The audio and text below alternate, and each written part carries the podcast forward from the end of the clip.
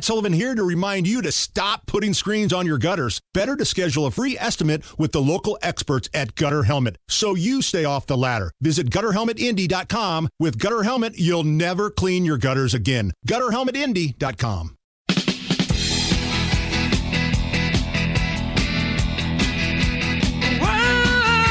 My name is Nigel. Jason Hammer right over there with a special guest on the drivehubler.com hotline. Dr. Laura Wilson is a professor of political science at the University of Indianapolis. She joins us now.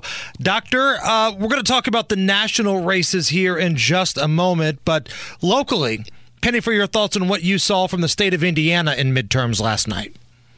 Yeah, well, you don't even have to give me a penny. I'll give it to you for free. Oh. Uh, I don't have a penny. we work in radio. Come on now.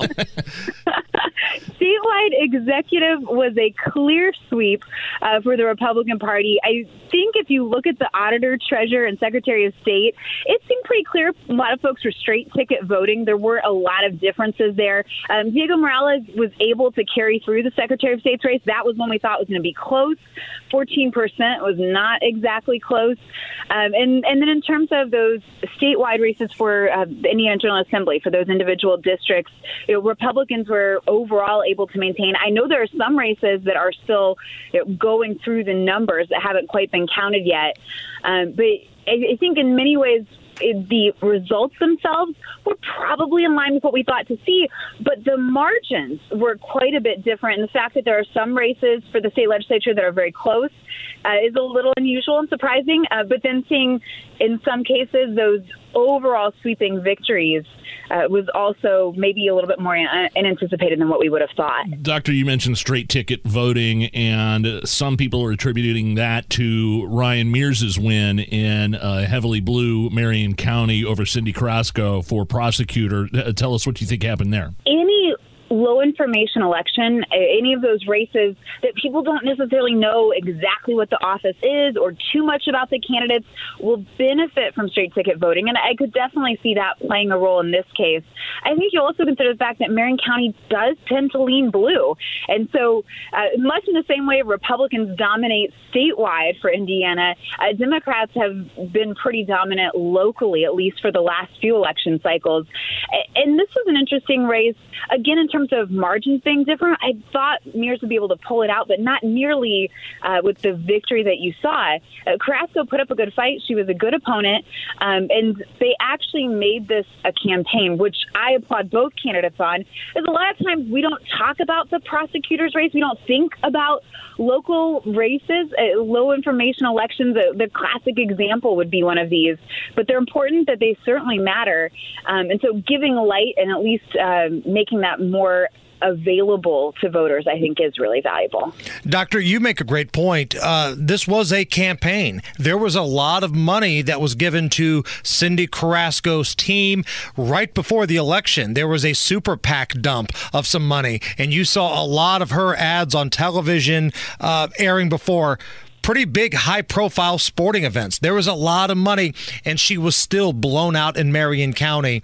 If you were advising the Republican Party on what to do with Indianapolis, what advice would you give?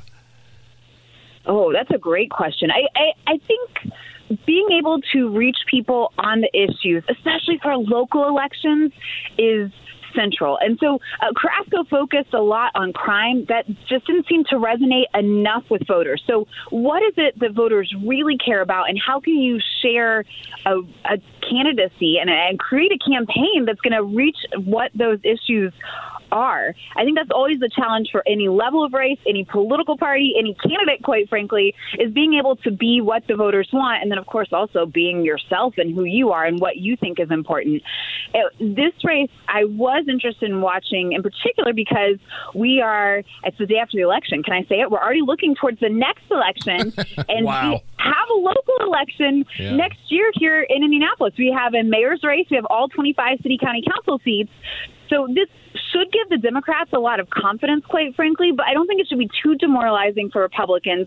It just shows that there's still an opportunity for improvement, and they are going to have to work. There's going to have to be a lot of hustle if they want to be able to take some of those city county council seats um, come next November. It seemed like uh, Diego Morales, uh, who was elected Secretary of State, the Republican, it, it seemed like all the controversies surrounding his campaign that were able to to bounce off of him, like he had you know Teflon on. Yeah, and I I think one thing that I, as I, I reflect back on what he was doing and and how successful, partisanship certainly matters. Straight ticket voting certainly matters, but I also don't want to take away from the campaign. His strategy was to work the base. He was meeting with Republicans in the party, and he was doing that essentially the entire campaign. He wasn't doing the traditional outreach that many of the other candidates were pursuing that we usually say is really important. And ultimately, probably for a variety of reasons and circumstances, but he was successful in pursuing that strategy. So I think that's important to consider also. We're chatting with Dr. Laura Wilson, professor of political science at the University of Indianapolis. All right, doctor, on a national level here, last night for those, as they're being dubbed as, election denying Republicans, a lot of those that had the support of Donald Trump, it was a pretty rough night. Give me your thoughts.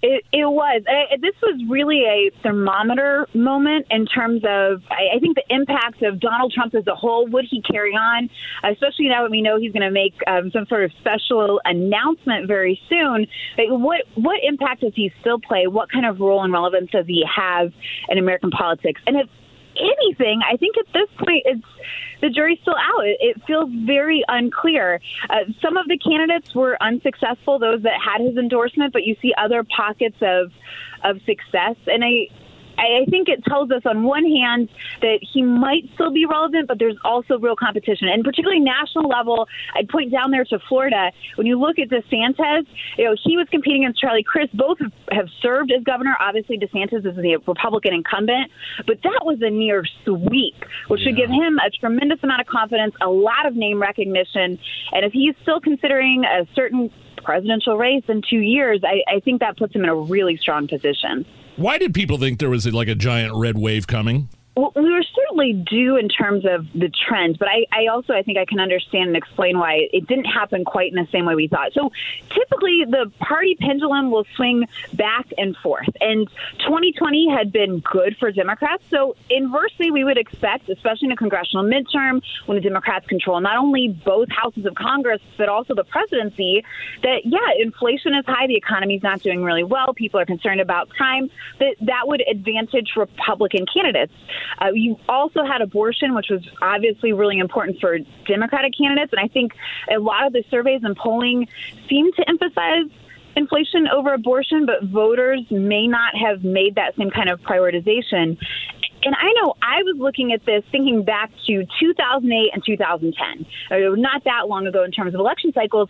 And 2008 was a huge election for Democrats. And then 2010, that pendulum swung back hard in favor of Republicans.